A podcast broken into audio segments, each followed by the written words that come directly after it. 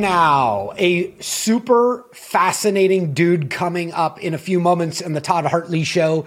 But first, what in the world is this show all about? I grew up struggling miserably with attention and learning disabilities. And if I didn't develop the skill to identify mentors and then use their blueprint to help get myself to the next level, I would be like lost.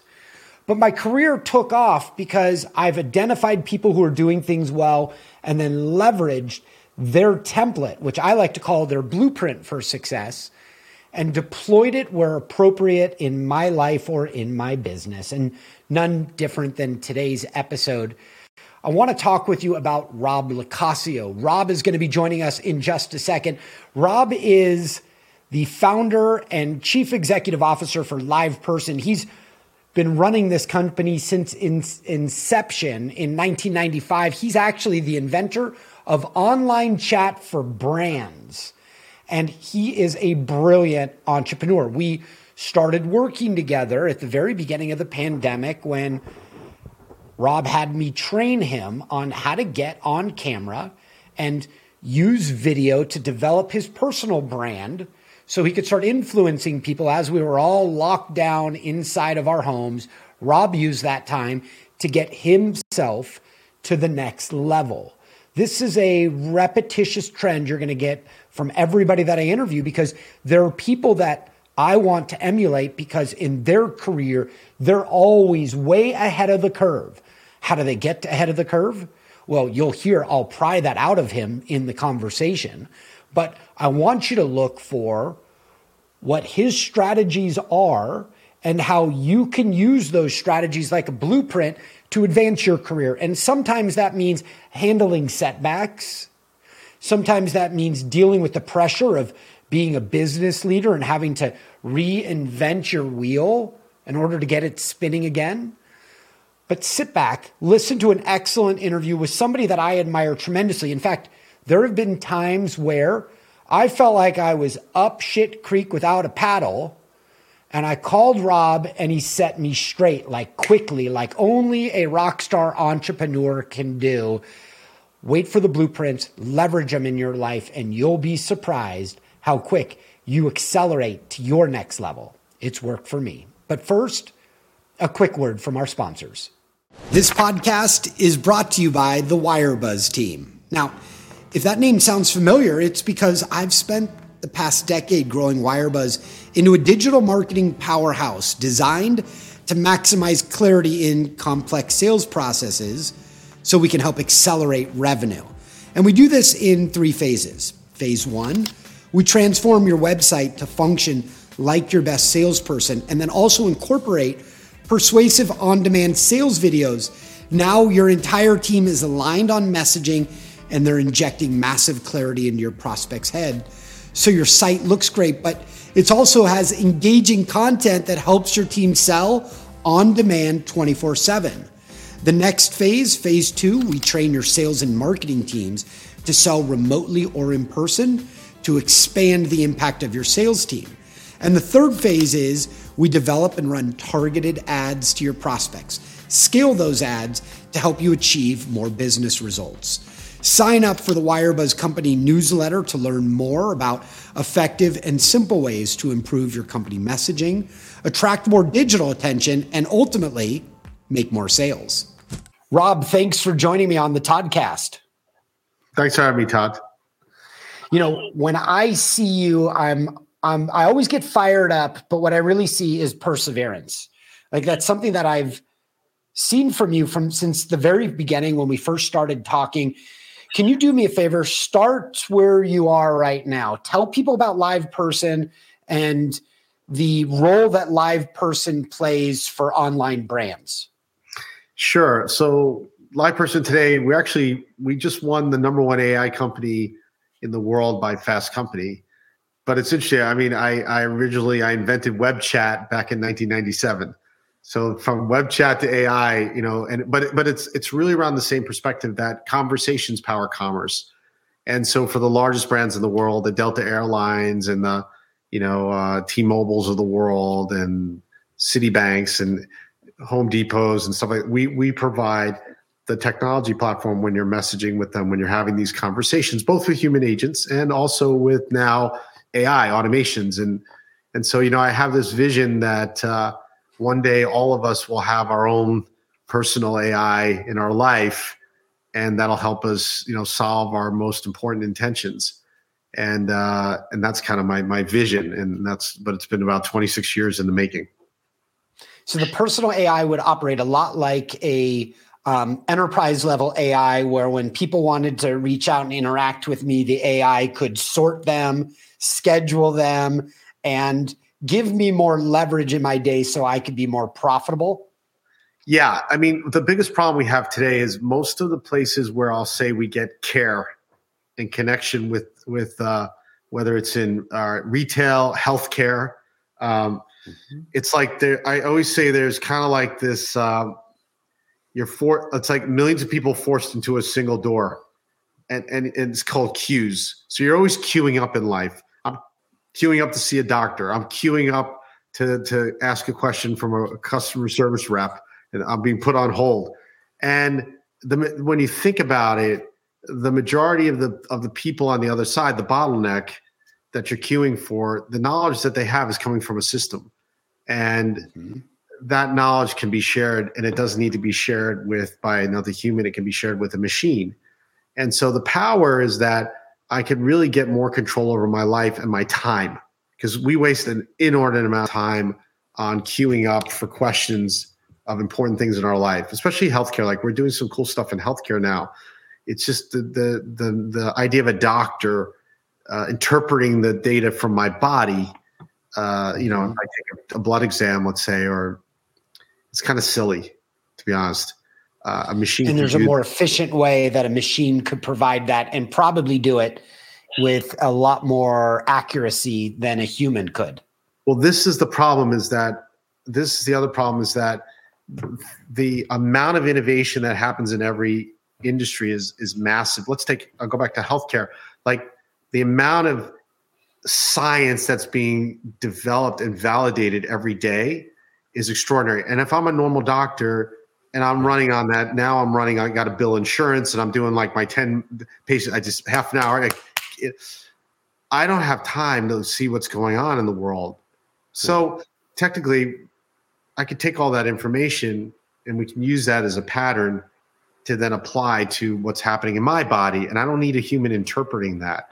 Right now, it is we're, we're, we're relying on the fact that a doctor may or may not be up to speed on the latest in science and what's happening in, in, in someone's body.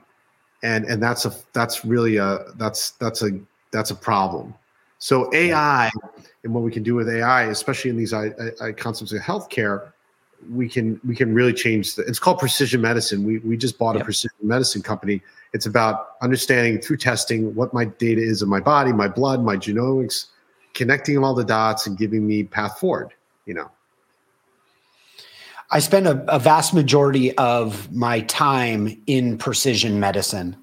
And my clients maybe 90% of them are in life sciences. And so the path in precision medicine to providing uh, better patient outcomes is something that I'm I'm personally invested in, and I also I, I've also been able to witness it from a patient perspective when my wife was battling breast cancer, and how that precision medicine enabled us to make treatment decisions that a decade before weren't even available to patients and helped her get the best outcome. And I'm super excited about those things. And the role in which AI can play in that is phenomenal. Um, Rob, I want to go back in your story to when you were at Loyola University, Maryland, and you were a um, a senior and leaving college. You had started a kiosk, an interactive kiosk company called Icon. What need did you see in the marketplace that your young entrepreneurial brain all of a sudden was like, I can fill that need? And what was that like for you? Yeah, I mean, I, I remember this. I, I got out of college and uh, actually had a job for about six months. Then uh, that the company was, I got fired because they laid off a bunch of people, and it was an Australian company. And I then I was thinking about what do I want to do? Well, I just came out of college and I was like, I, I thought at that time, now this is back in in the early 90s, college marketing was all about paper. There was posters and newspapers and the, the computer was there, but it wasn't being used to just to, for content. There was no internet. And I had seen these kiosks, like a touchscreen kiosk at the World Financial Center uh, in downtown Manhattan. I said, man, this, why don't we do, why, why, why can't you have this at a college campus? And then you look at all this, I, I don't know. And I, I just came out of college. So I was like, and uh, so I pursued it, um, went after it and uh, learned how to do technology, learned how to program, you know, because I didn't have those skills out of college. And I, you know, basically got my first kiosk up and running about a year, year or two later from when I had the concept of the kiosk. Um, but, and it was a pretty, you know, proud moment to, to do that. But I imagine that you spend time daydreaming about where the road is going. And that might be one of the things that's intangible is your ability to envision what isn't here now, but where the need is. Is that, am I accurate? Yeah. I mean, everyone, you know, what's, what's strategy? Like the, the goal of the leader, whether you're two people in a room, I was one person when I started. Now there's 1,700 people, so it's different, but it doesn't matter you know, Wayne Gretzky said, you know, strategy is skating to the where the puck's going to go, not where it is. And so that is basically the biggest thing. Where is the market going? Where is the world going? And will you be there? And so, you know, I, I made a pretty big pivot out of chat about six years ago to messaging. And I mm-hmm. envisioned a world in which people would be messaging like they message their friends and family to brands. And we, we, you know, made a big pivot and, and we intersected with the demand and the company's done very well with that so you always have to be sort of thinking a little bit out of, of where where the puck is going to be going yep love that wayne gretzky quote and something tells me that when 1995 happened and you were starting to get the concept and the ideas about live person you were also skating to where that next puck was headed and filling that that need at the very beginning what was online chat automated online chat with an you know AI uh, backbone. What was that like in 1995? I can't even picture it, though. I was getting out of college that year. Yeah, so I, I started the company in '95. So my the kiosk company, I ended up it ended up going under because I saw the internet in '95, and I'm like, talk about skating to the puck. I had a kiosk, like a physical unit inside of a student union building. People have to go touch a screen, and here I here's the internet and I'd seen the internet in 93 and I kind of laughed at it because it was a bunch of links. We were doing digital video and graphics and stuff. So we had a lot more content, the quality yeah. of the content, but the internet had this, the reach that. And so when I saw the internet, I was like, I got to get into that. And I ended up shutting down the kiosk business. And in 95, I started building websites. And then in 1997, because I was building these small e- commerce websites for small businesses. I was like, the biggest problem I saw was like, you can't talk to the people at the place. You had to send an email in email and it was phone. And I said, this is kind of a pain. Plus, back then it was dial up. It was a dial up connection. So you'd have to hang up, get on a call, go back to the website. I said, well, why can't you chat? And that really led me to inventing web chat in 1997. So I invented what is web chat for customer care, filed the first patents in uh, 99, and then uh, raised some money, about $3 million in 99, and then uh, went public in 2000 off that small concept. Yep. Now it's so fascinating to me because um, not only do I use web, you know, online messaging or conversations, but when I was working with you, um, at the beginning of the pandemic, you guys were setting up Chipotle for this online ability for people to, from the convenience and safety of their car, place their order and then then have all the and then that same week that I met you, I had just used the Chipotle system to not go into the store. And now I'm like talking to the people that are behind the technology that allowed me to get the extra guac on my burrito. Um, it's pretty pervasive, right? Across multiple industries. What industries is Live Person serving today? I mean, the, the top three are uh, telco, uh, banking, and healthcare. Those are our top three. And we've got automobile. We got a big uh, business on the autom- automobile side. Uh, we have a big business in retail. Um, so we have some of the biggest retailers in the world. So that's kind of how how it plays out today. But you know, pretty much everyone needs it. If you're running, if you're if you have customers and you have you're a B two C, um, you know, you definitely need to communicate with them, stay connected, and and voice telling people to pick up a call in 2022 it's not valid. You know, what we want is we want to message and we want to stay asynchronously connected to the brand. You know, we want to message with them and we want to be able to go back there when we want to and under our convenience and not be forced into a phone call. You know, I've always felt the phone call is the evil of all of this stuff. You know what I'm saying? Yep. You kidding? I just uh, dealt with an airlines and they don't call you, they won't call you back for another four hours or so but now I'm it's the time for me to be in bed. And that's when the phone call comes through. So I mean, like most of this is unscalable, but what live person provides is incredibly scalable and allows people to have their needs met. And so I'm I'm fascinated. So this works in B2C really well, but it feels like there's a lot of use cases in B2B, especially in medical life science sciences, biotech, diagnostic that a, a healthcare provider could be getting their their results back through an AI form or finding out where their tests are in the diagnostic process. Is that am I accurate? Yeah, I mean it's actually interesting. I mean, we were in the testing business, the COVID testing business for the last two years. And so I, I we kind of I saw the inside of that world and we're still working with testing providers. Um, and we have a joint venture with one of them right now to build a, like a a B2B platform around testing. Strangely enough, like, and then bring the conversational AI rails to it when it comes to getting the data and stuff like that. So yeah, I, I think there's definitely many applications around the world. You know, I mean, yep. the way I look at it is that right now the web, the web, the current Web two format is a website, and um, it's HTML static content most of the time, right? It's just text on a page. Humans, before we read, we spoke. You know, our first mode of communication was speaking, not reading. And right. it's unnatural for us to read versus speak when it comes to it, like getting information. I'm not saying we don't read. I'm not saying that.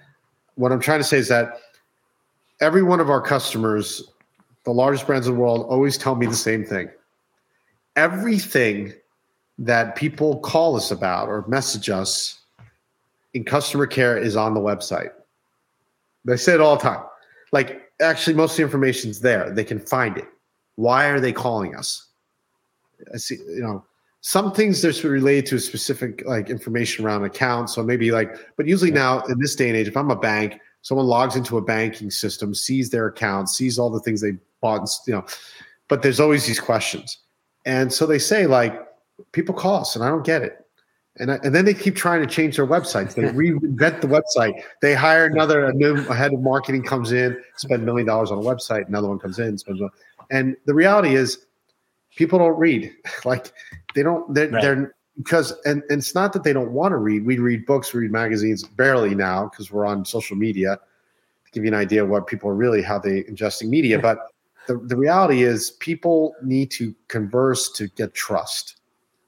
There's right. something in the brain that when i ask a question and get a response I'm, i feel like it's being personalized to me and i have a greater trust on it than i'm broadly looking at a page of text on a website and saying is this applicable to me? You know? And that that's that's really why conversational user experiences can be everywhere.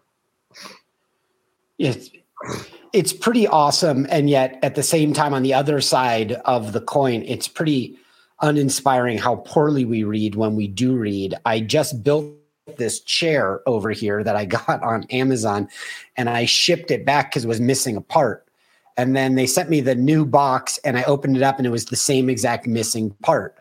But all I did was miss one word when I was reading. It was a gas can cover and I was looking for the gas can. And so I sent it back saying, There's no gas can in here. And all they were giving me was a cover, right? I just misread it. But people misread all the time. And yet, in conversation, we're able to evaluate on the other end if they understand it's part of a, a human checks and balances that take place. And I'm sure with AI, there are um, opportunities for identifying disconnects that happen all the time that are missed when people just skim down the page and they, you know, poorly read like I do. Now, Rob, in your business, you've had I'm willing to bet dozens of moments of inflection since 1995 when you started Live Person. I'm in a moment of inflection right now with my business, and it's an exciting period, but yet at the same time, moments of inflection show you your own internal frailty. When you've gone through them, what do you, as you're approaching a moment of inflection, how are you uh, one identifying it? And then the second part how are you motivating inspiring yourself to push through and persevere? It's it's it's a really it's a great question there's on I, i'll unpack i think a couple of things you're saying is that we if you're growing if you're growing you're going to hit these moments and they usually happen every five years at least for me every five years there's yeah. a moment of inflection. Every 10 years, there's a there's like this whopper.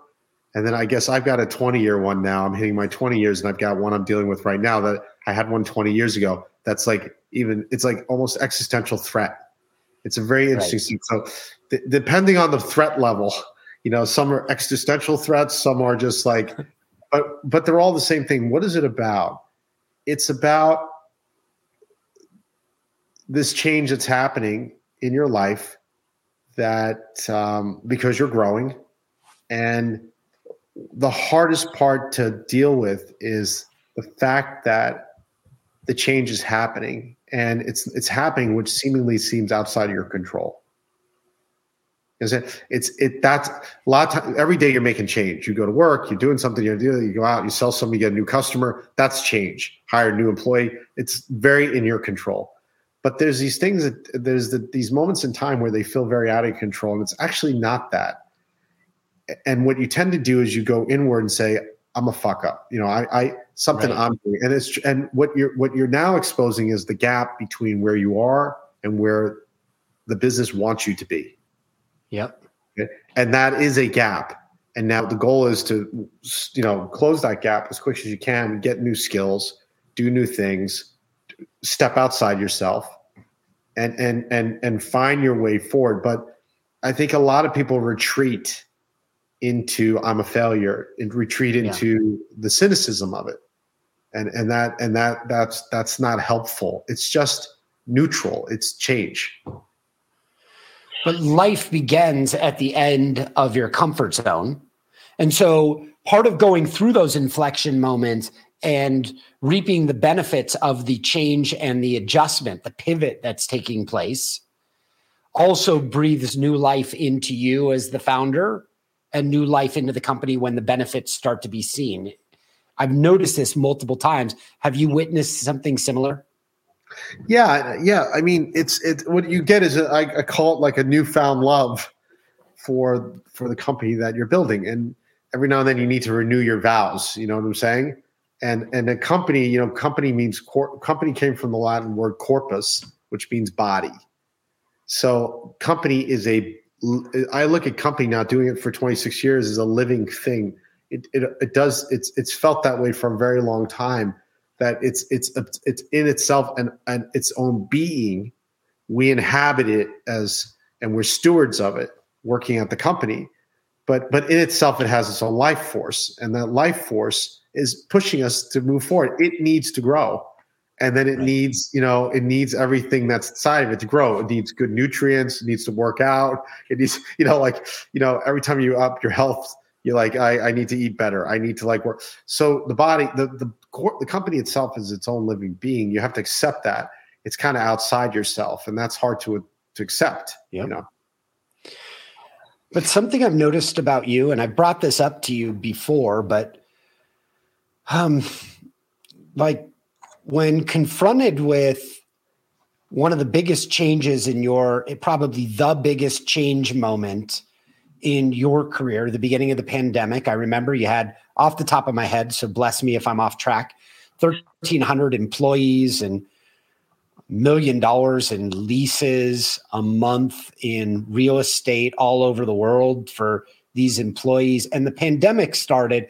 And if there was an, ever a bigger freakout moment, um, you did something that most successful, wildly successful individuals do not do. And you started learning again. So instead of sitting on your couch, taking a bong hit, Netflix, and chilling, like you leaned in and learned new skills. And we started working together. Um, but what what was it? What is it about you, dude, that made you not uh, pull up on the couch and coast through it when everybody else was? Well, and I mean, look, during those events, these are macro events that happen. I've been through the financial crisis. I went through dot com. Like these are the moments in time where you have to be actually so present uh, even more. And I'm I'm a, I'm present. I'm I'm I'm a present CEO. Like I'm running the company. I'm not like out playing golf. I'm I'm here every day. I'm working with customers and people in the company, and um, I'm an active an active leader. But at that moment in time, you have to be a different type of leader. There, that people are looking for some sense of stability. They're looking for uh, your calming force. They're looking for that in them, especially in the face of people are dying and we lost, you know, we lost a 23 year old employee at the beginning of the pandemic. You know, you have to make sense of a lot of that, so you take on a different role. So I think for me, at least, then that it's kind of natural for me because I guess I've been through so much that during that time you have to lean in on a, on a different level, emotionally and and physically.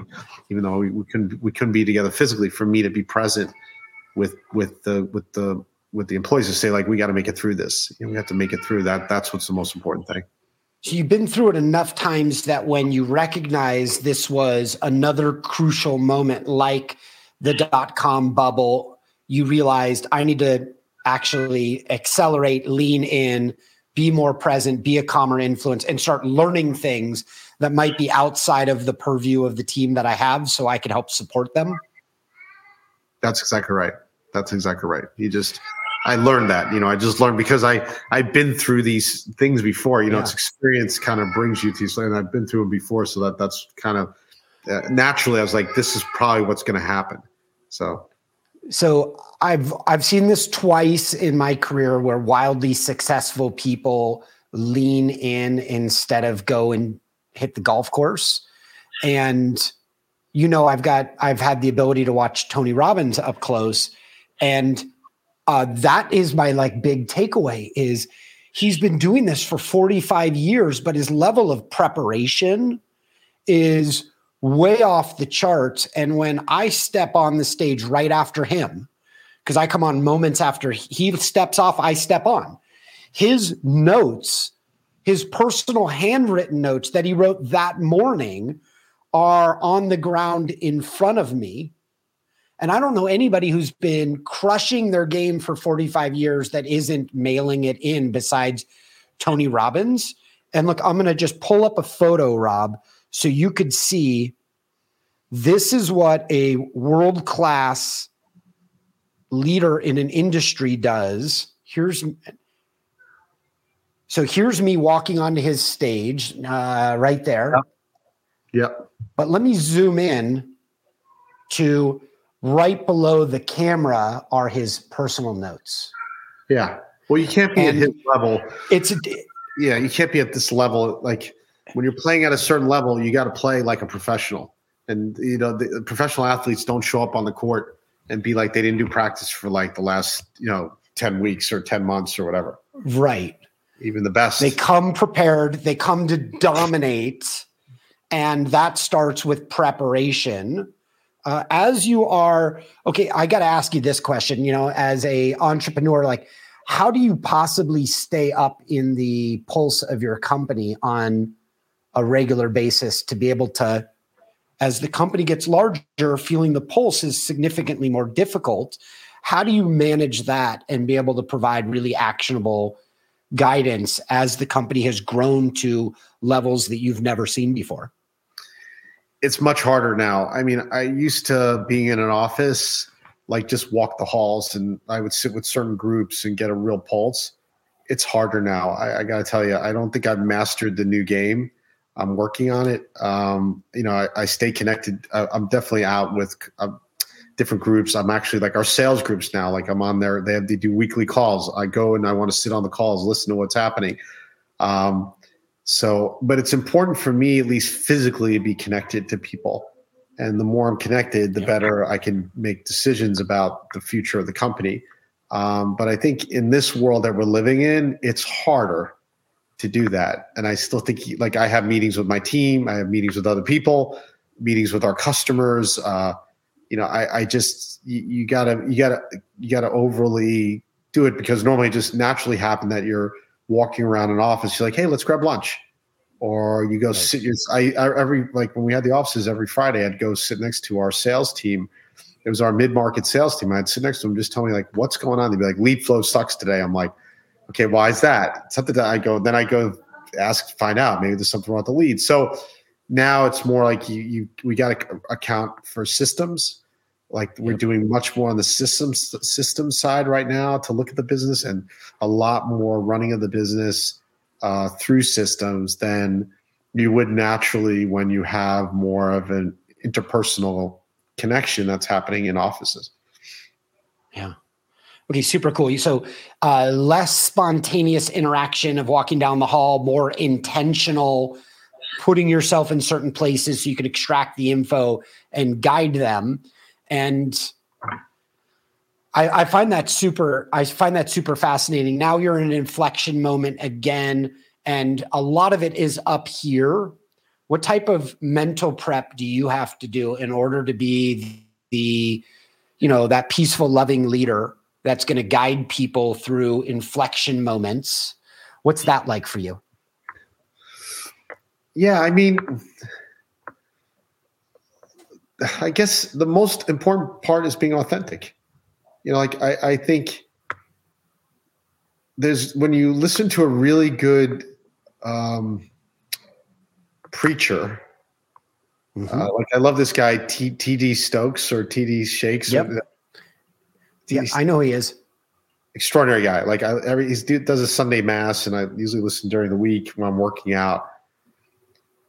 But he he opens up the sermon by asking God to speak through him and and so what you it's one way to look at it is that you're a vessel you're yep. a vessel for something greater and you're just a channel to bring that through to other people so I, I and I, I remember I'm friends with uh, Deepak Chopra, and that he's an amazing, amazing man. And I, I'd seen him, I'd seen him get up and do a one hour, one hour talk, no prep.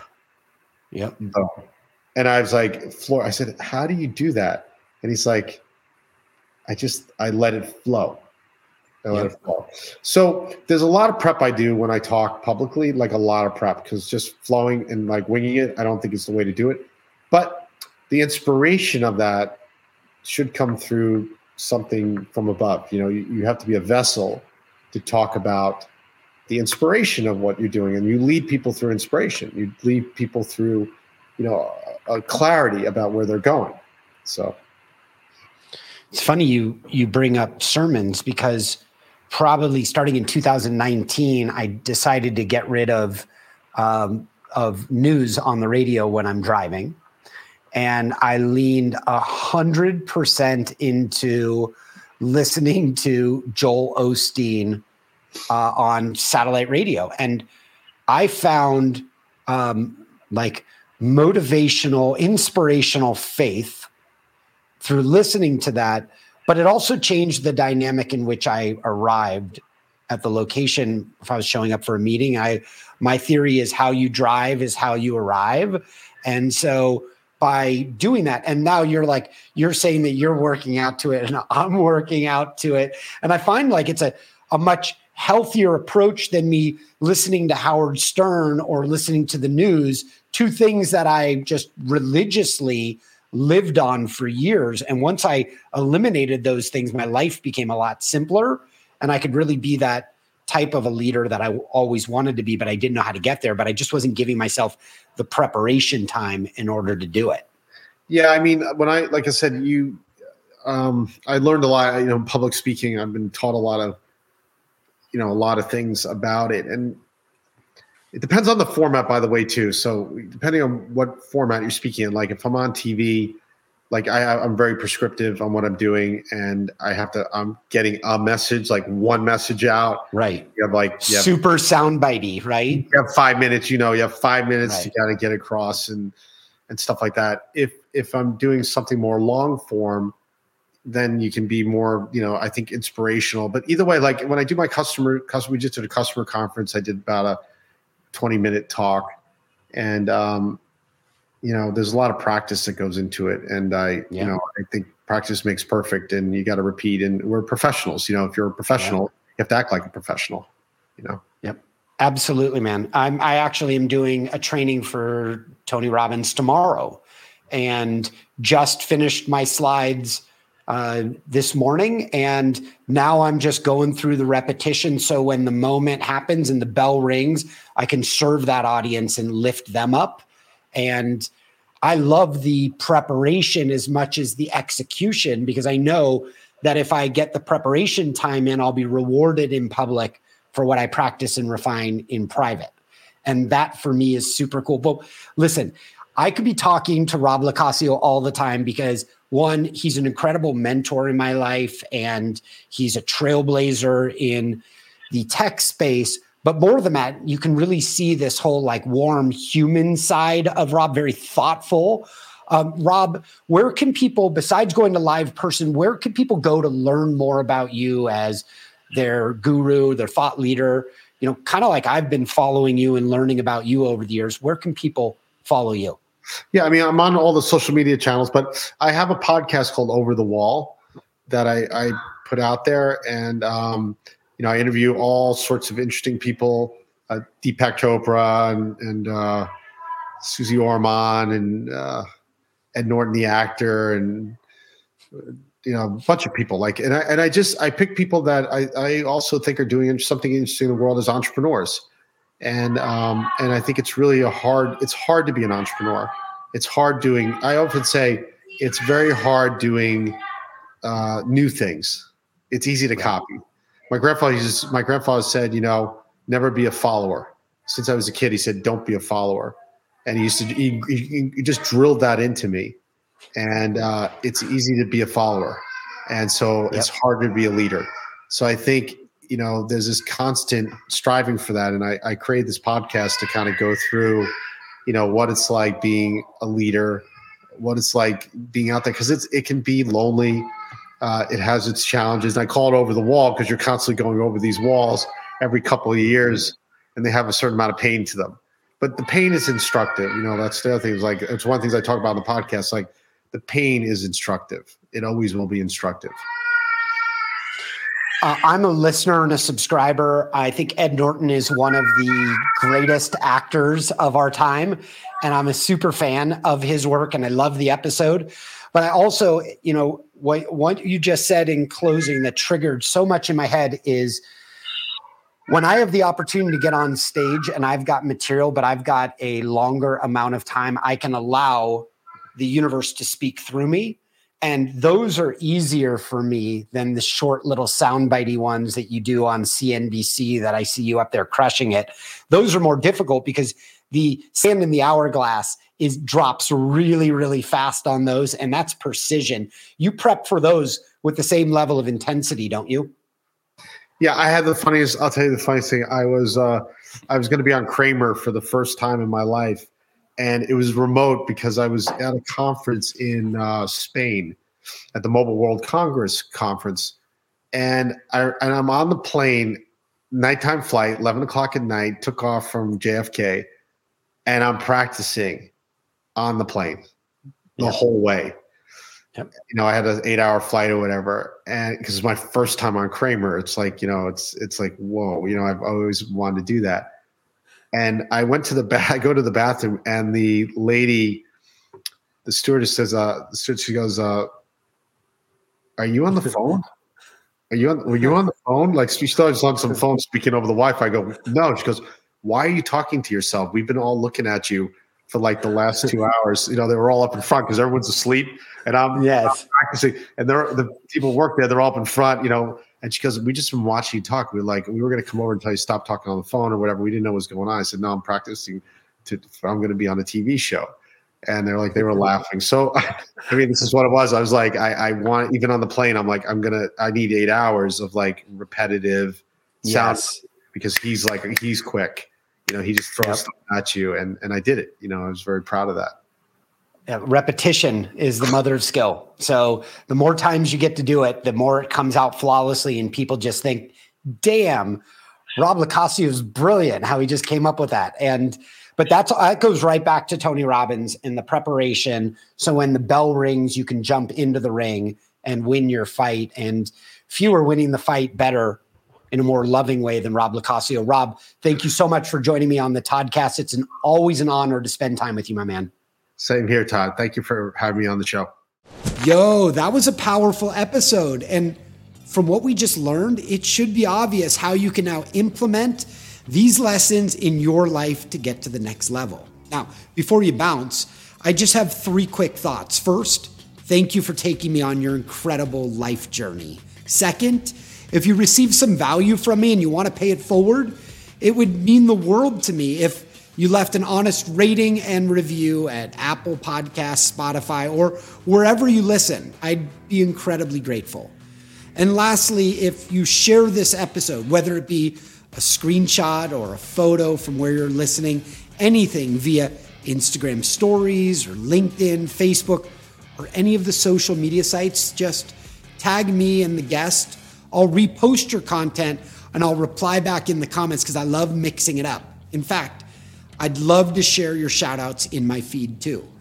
Not only are these shout outs really good for you and for me, but they also help us book more amazing guests because they'll be able to see the reach that you're helping to cultivate. This is a way for you to help contribute to the show. So, thank you again for listening and I look forward to earning a regular spot inside that ear of yours. Let's grow.